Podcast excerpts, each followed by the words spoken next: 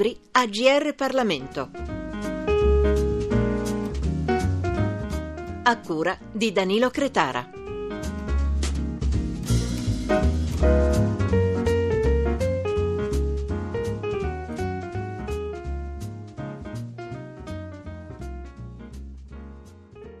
Ospite di GR Parlamento è Livia Turco, più volte eh, ministro, a lungo parlamentare e oggi è qui per il suo libro che si chiama Per non tornare al buio, dialoghi sull'aborto. Questo libro è quasi un eh, passaggio di testimone di una battaglia storica del, del, mondo femminile alle nuove generazioni. Lei si rivolge praticamente alle ragazze che oggi hanno vent'anni. Eppure la legge sull'aborto è ormai una realtà consolidata per non tornare al buio significa che c'è il rischio che i risultati vengano in qualche modo inficiati?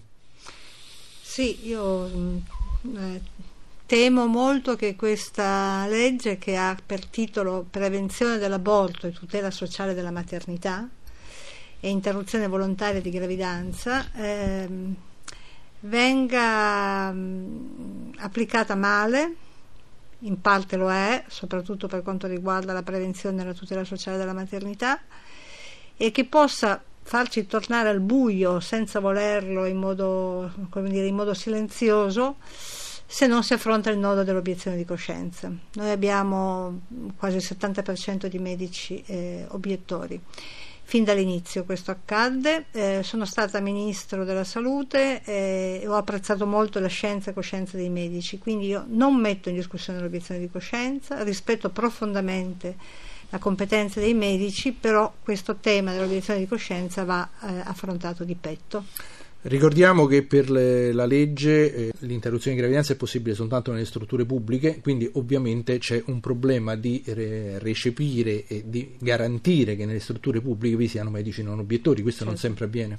Questo non sempre avviene, i medici, eh, il, il, libro infatti oltre al, alla lettera ai giovani, al passaggio di testimone, contiene delle interviste ai medici obiettori e non obiettori che raccontano la loro, la loro esperienza umana e professionale. E a me ha molto interessato questo, ascoltare la loro esperienza umana e professionale. E non c'è dubbio che eh, nei medici eh, non obiettori eh, il, la, fatica, la fatica di praticare l'intervento abortivo e poi anche la penalizzazione sul piano della carriera, sul piano professionale eh, ha contato molto. La preoccupazione è anche legata al fatto che va in pensione una generazione di medici non obiettori, eh, quelli che, eh, a cui dobbiamo l'applicazione della legge, perché l'applicazione della legge fin dall'inizio noi la dobbiamo molto a medici che si sono impegnati, quelli che l'hanno voluta, che si sono impegnati a sostenere le donne, ad aiutare le istituzioni ad attrezzare il servizio sanitario per l'applicazione della legge medesima, che si sono impegnati, che si sono sacrificati. Loro stessi ti dicono, i più giovani, che non hanno questa storia e rischiano di, dire, di scegliere facilmente l'obiezione di coscienza, non per una ragione di coscienza, ma perché è più comodo, perché si subiscono meno discriminazioni. Allora io ho messo al centro della riflessione con i medici, obiettori e non obiettori, eh, una cosa di cui si è parlato molto poco, che è il parere del Comitato di Bioetica presso la Presidenza del Consiglio. Per carità, nulla di vincolante, però quello è uno strumento, eh, quel parere è stato elaborato da punti di vista molto diversi e si converge nel dire che bisogna rispettare l'obiezione di coscienza, però bisogna organizzare ecco, il, l'assetto sanita- dei servizi in modo tale per cui eh, non, ci de- non ci debbano essere le obiezioni di comodo, non ci debbano essere penalizzazioni. Ci possono essere metodiche, per esempio l'RU 486 è una metodica che può anche avere un, un, un effetto sulla riduzione dell'obiezione di coscienza, perché quando non devi fare un intervento così drastico, diventa anche meno, meno, coinvolgente, meno duro per il medico. Quindi ecco, questo aspetto dell'obiezione di coscienza mi preoccupa molto. E poi la legge va applicata in tutte le sue parti. Oggi il grande tema sono le coppie che non possono avere figli. Ecco. Lei mette al centro uh, del libro anche un altro tema, secondo me fondamentale, cioè la piena applicazione della legge e quindi il ruolo dei consultori familiari. I consultori familiari, purtroppo, a causa dei tagli alla sanità, a causa delle riorganizzazioni, spesso vengono sacrificati anche sul territorio, per cui questo primo filtro che non è necessariamente soltanto di autorizzazione all'aborto, ma anche di valutazione, quindi di aiutare la consapevolezza della persona che sta affrontando una scelta che è comunque drammatica per una donna, eh, forse andrebbero rilanciati e in qualche modo migliorati. Assolutamente sì, i consultori familiari sono stati eh, giudicati dall'Organizzazione Mondiale della Sanità come un esempio di buona sanità pubblica perché eh, promuovevano il benessere della persona.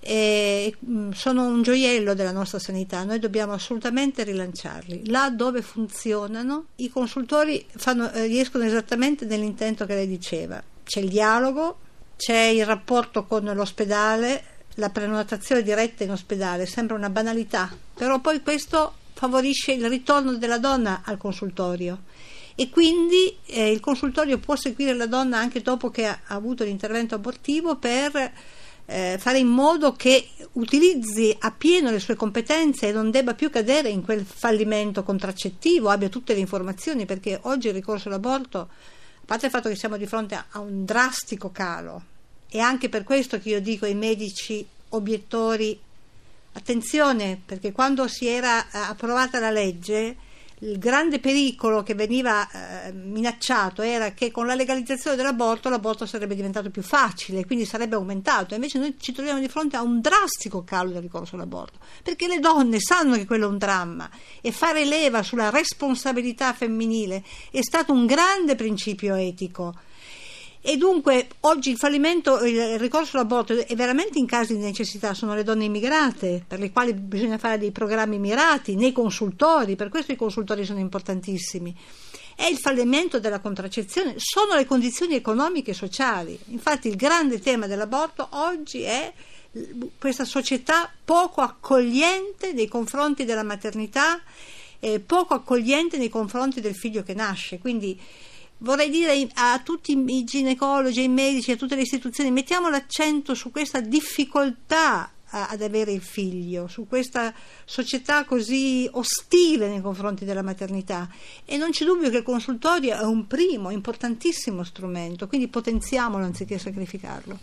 Alle ventenni di oggi che appunto non hanno vissuto quella battaglia, ricordiamo la legge del 78 se sì. non erro, poi c'è stato il referendum sì. confermativo nell'81 e che eh, oggi trovano a, a, cominciare la loro strada, la loro sessualità, la loro vita, eh, cosa direbbe, cosa consiglia? Eh, beh, consiglio di eh, essere consapevoli eh, della propria salute, della, che, che la salute è dignità, rispetto della integrità del, del, proprio corpo e quindi imparare molto il valore della dignità della persona, della, del rispetto della dignità di se stesse, della dignità delle altre, e di pretendere di poter avere un figlio dall'età giusta e di sapere che quando succede un dramma come quello dell'aborto c'è uno strumento legislativo prezioso, una legge saggia e lungimirante, una legge che è costata molta fatica, per la quale si sono impegnate tante generazioni di donne. Una bella battaglia, io l'ho vissuta da giovane,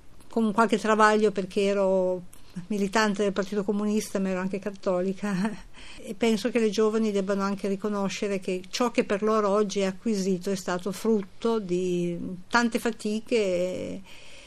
E, in quelle fatiche però c'era anche l'entusiasmo della bella politica, quindi mi piacerebbe che le giovani scoprissero la bella politica anche, perché in quella legge, in quella battaglia, così come in quella dei consultori, come in que- così in quella sul diritto di famiglia e tante altre, ci, ci, sono state bellissime pagine di bella politica. Io appartengo a una generazione che ha avuto la fortuna di vivere la eh, bella politica. Purtroppo oggi i giovani non, non sono così attenti alla politica. Grazie Elvia Turco. Grazie. Libri AGR Parlamento. Per segnalare saggi di storia, politica, sociologia e diritto, scrivere a grplibri.it.